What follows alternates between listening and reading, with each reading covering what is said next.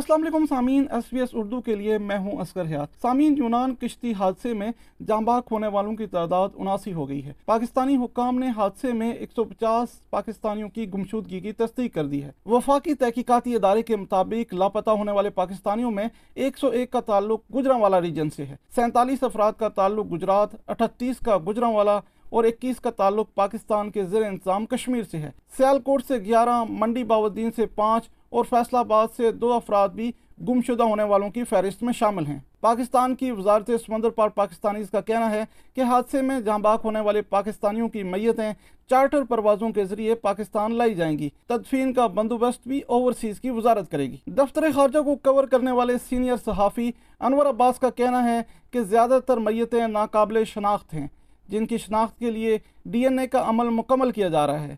پاکستان کی ابتر اقتصادی صورتحال کی وجہ سے شہریوں کے غیر قانونی طریقے سے یورپ جانے کے رجحان میں اضافہ ہوا ہے۔ یہ کہا گیا ہے کہ ابھی تک جو لاشیں ملی ہیں، زیادہ تر جو ہیں ان کی شناخت نہیں ہو سکی۔ ان کی شناخت کے عمل کے لیے ایک باقاعدہ ڈی این اے ٹیسٹ کیا جائے گا۔ یہ حادثے جو ہے ایک تواتر سے جاری ہے اس کی بنیادی وجہ پاکستان میں جو اکثر اقتصادی صورتحال ہے، کرائسس ہے، بحران ہے، جو گرانی میں اضافہ ہوا ہے، مہنگائی میں، اس کے علاوہ جو بے روزگاری میں اضافہ ہوا ہے، یہ بنیادی وجوہات ہے کہ لوگ اب ملک چھوڑ کے دیگر ممالک کا رخ کرنے کے رجحان میں اضافہ ہوا ہے۔ دوسری جانب غیر قانونی طور پر شہریوں کو یونان اور دیگر ممالک بھیجنے والے ایجنٹس اور سمگلرز کے خلاف پولیس اور ایف آئی اے کا کریک ڈاؤن جاری ہے۔ ایف آئی اے اور پنجاب پولیس نے کاروائی کرتے ہوئے یونان کشتی حادثے کے مرکزی ملزم ممتاز ارائیں کو وہاڑی سے گرفتار کر لیا۔ ملزم سے اہم دستاویزات، موبائل ڈیٹا سمیت اہم شواہد بھی برامد کر لیے گئے ہیں۔ پاکستان کے زیر انتظام کشمیر میں پولیس نے کاروائی کرتے ہوئے گیارہ انسانی سمگلرز کو گرفتار کر لیا ہے۔ دوسری جانب گجرا ریجن سے اب تک سات ملزمان کو گرفتار کیا جا چکا ہے۔ یونان کشتی حادثے سے متعلق مختلف مقدمات بھی قائم کیے گئے ہیں، جن کے تحت پولیس مختلف پہلوؤں سے تحقیقات کر رہی ہے۔ لاہور کی انسداد دہشت گردی کی عدالت نے چیئرمین تحریک انصاف عمران خان، حماد اظہر، میاں اسلم اقبال سمیت تحریک انصاف کے دیگر رہنماؤں کے ناقابل وارنٹ گرفتاری جاری کر دیے ہیں۔ پی ٹی آئی رہنماؤں کے خلاف تھانہ نصیر آباد میں کنٹینر جلانے اور تھانہ ماڈل ٹاؤن میں مسلم لیگ کے دفتر پر حملے کا کیس درج ہے۔ عدالت نے تفتیشی افسر کی استدعا پر تحریک انصاف کے رہنماؤں کے ناقابل ضمانت وارنٹ جاری کیے۔ تفتیشی افسر نے عدالت کو بتایا کہ ملزمان کو گرفتار کرنے کی کوشش کی لیکن گرفتاری عمل میں نہیں لائی جا سکی۔ ناقابل ضمانت وارنٹ جاری ہونے والے دیگر ملزمان میں مسرت جمشید چیمہ مراد سعید، احسان اللہ نیازی اور جمشید چیمہ بھی شامل ہیں۔ سابق وزیر اعظم عمران خان نے کہا ہے کہ وہ جیل جانے کے لیے تیار ہیں۔ کہ ایک سو ساٹھ کیسز ہو گئے میرے پر۔ کیا میں پیچھے ہٹ گیا ہوں؟ کیا میں پیچھے ہٹ جاؤں گا؟ مجھے پورا پتا ہے کہ انہوں نے جیل کا پلان بنایا میں تیار ہوں جیل کے لیے۔ لیکن اس سے کیا ہوگا؟ چل میں جیل چلا جاؤں گا ڈسکوالیفائی کر دیں گے مجھے۔ یہ پولیٹیکل انجینئرنگ بار بار فیل ہو چکی ہے۔ یہ جو آپ آپ کرنے جا رہے ہیں، میری ذرا سن لیں بات۔ مجھے آپ ڈسکوالیفائی کریں گے، جیل میں ڈالو گے، تب بھی پی ٹی آئی جیتے گی۔ دوسری جانب نو مئی کو جلاؤ گھراؤ کے تحت درج مقدمات میں اسلام آباد کی مقامی عدالت نے پی ٹی آئی رہنماؤں شاہ محمود قریشی، اسد عمر اور اسد کیسر کی درخواست سے ضمانت خارج کر دی۔ ضمانت خارج ہونے پر شاہ محمود قریشی اور اسد عمر کچہری سے فرار ہو گئے۔ دونوں رہنماؤں کو کچہری سے انتہائی تیزی کے ساتھ باہر نکلتے اور گاڑی میں بیٹھتے دیکھا گیا، جس کی ویڈیو وائرل ہو گئی۔ تحریک انصاف کے مقامی رہنما بہادر خان کی بھی ضمانت خارج ہوئی، جنہیں پولیس نے گرفتار کر لیا۔ شاہ محمود قریشی اور اسد عمر کے فرار ہونے پر آئی جی اسلام آباد برہم ہو گئے اور پولیس حکام سے رپورٹ طلب کر لی۔ وفاقی وزیر داخلہ رانا ثناء اللہ کا کہنا ہے کہ نو مئی کے واقعات کی ذہن سازی بہت پہلے سے کر لی گئی تھی۔ لوگوں کو کہا کہ آپ بل ادا نہ کریں، باہر سے پیسہ جو ہے وہ آپ منی لانڈرنگ کریں، آپ جو ہے وہ ہنڈی کے ذریعے سے بھیجیں، بینکنگ چینل کے ذریعے سے نہ بھیجیں۔ سول نافرمانی یہ نہیں ہوتی تو اور کیا ہوتی ہے؟ یہ سول نافرمانی جو ہے اس فتنے کے ذہن میں دو ہزار چودہ سے تھی اور اس دن پچیس مئی کو بھی اس کا یہی جو ہے یہ پروگرام تھا۔ سامین پختون تحفظ موومنٹ کے رہنما علی وزیر کو ایک بار پھر سیکیورٹی فورسز نے گرفتار کر کے جیل بھیج دیا ہے۔ علی وزیر اپنے ساتھیوں کی گرفتاری کے خلاف احتجاج میں شریک تھے۔ وہ حکومت اور سیکیورٹی اداروں کے ساتھ مذاکرات میں شریک ہوئے، لیکن مذاکرات کامیاب نہیں ہو سکے۔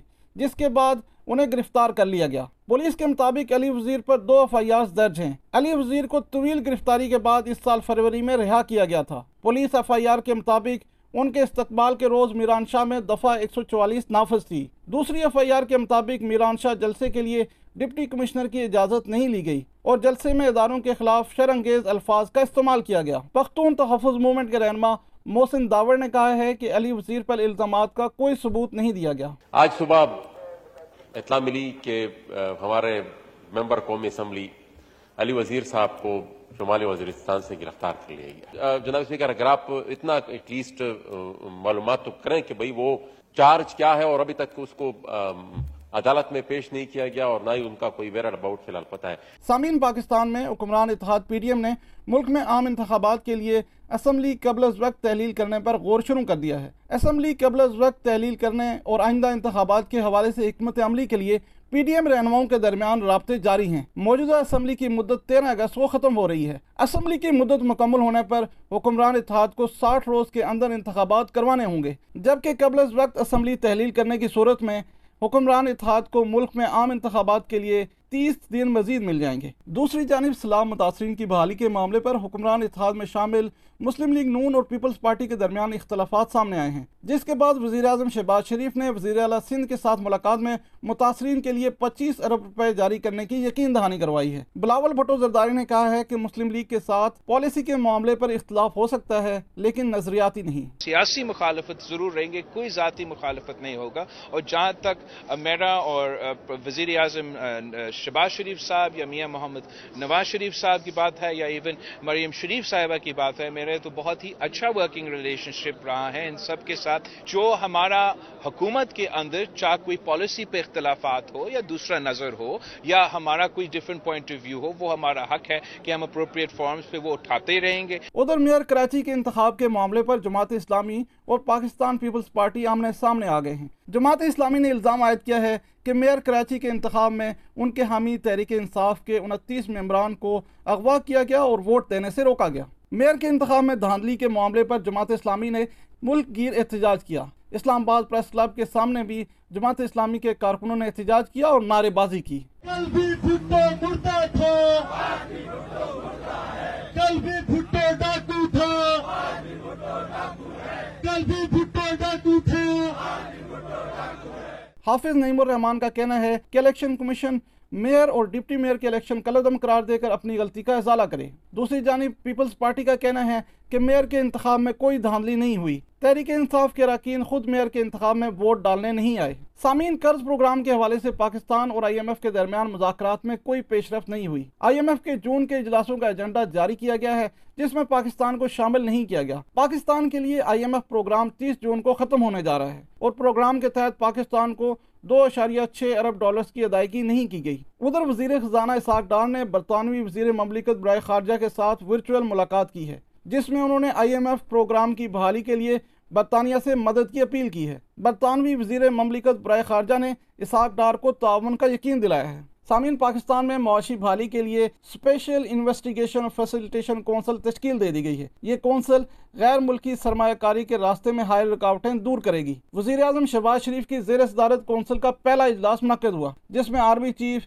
چاروں وزرائے اعلیٰ، وفاقی اور صوبائی وزراء نے شرکت کی۔ وزیر اعظم شہباز شریف نے اجلاس خطاب میں کہا کہ پاکستان کو درپیش چیلنجز سے نمٹنے کے لیے یہ کونسل تشکیل دی گئی ہے۔ سرمایہ کاروں کو ملک میں اولین ترجیح دی جائے گی۔ وفاقی وزیر آئی ٹی سعید امین الحق نے کہا ہے کہ کانفرنس میں زراعت، آئی ٹی، معدنیات اور کانکنی جیسے شعبوں سے استفادہ حاصل کرنے کے لیے اقدامات پر غور کیا گیا۔ چار منسٹری کو ٹارگیٹ کی گئی ایک ایگریکلچر منسٹری کو ٹارگیٹ کیا گیا ہے منرل کو ٹارگیٹ کیا گیا ہے آئی ٹی منسٹری کو ٹارگیٹ کیا گیا ہے۔ کہ لو ہینگنگ فوڈ ہے جہاں پہ ہم بہت تیز رفتاری کے ساتھ کام کر سکتے ہیں۔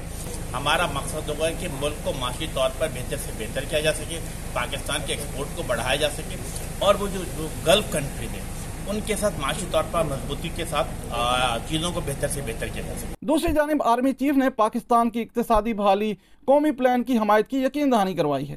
یہ تھیں اب تک کی اہم ترین خبریں۔ آئندہ مزید خبروں کے ساتھ حاضر ہوں گے، تب تک کے لیے اجازت دیجیے اسلام آباد سے ایس پی ایس اردو کے لیے اسکر حیات۔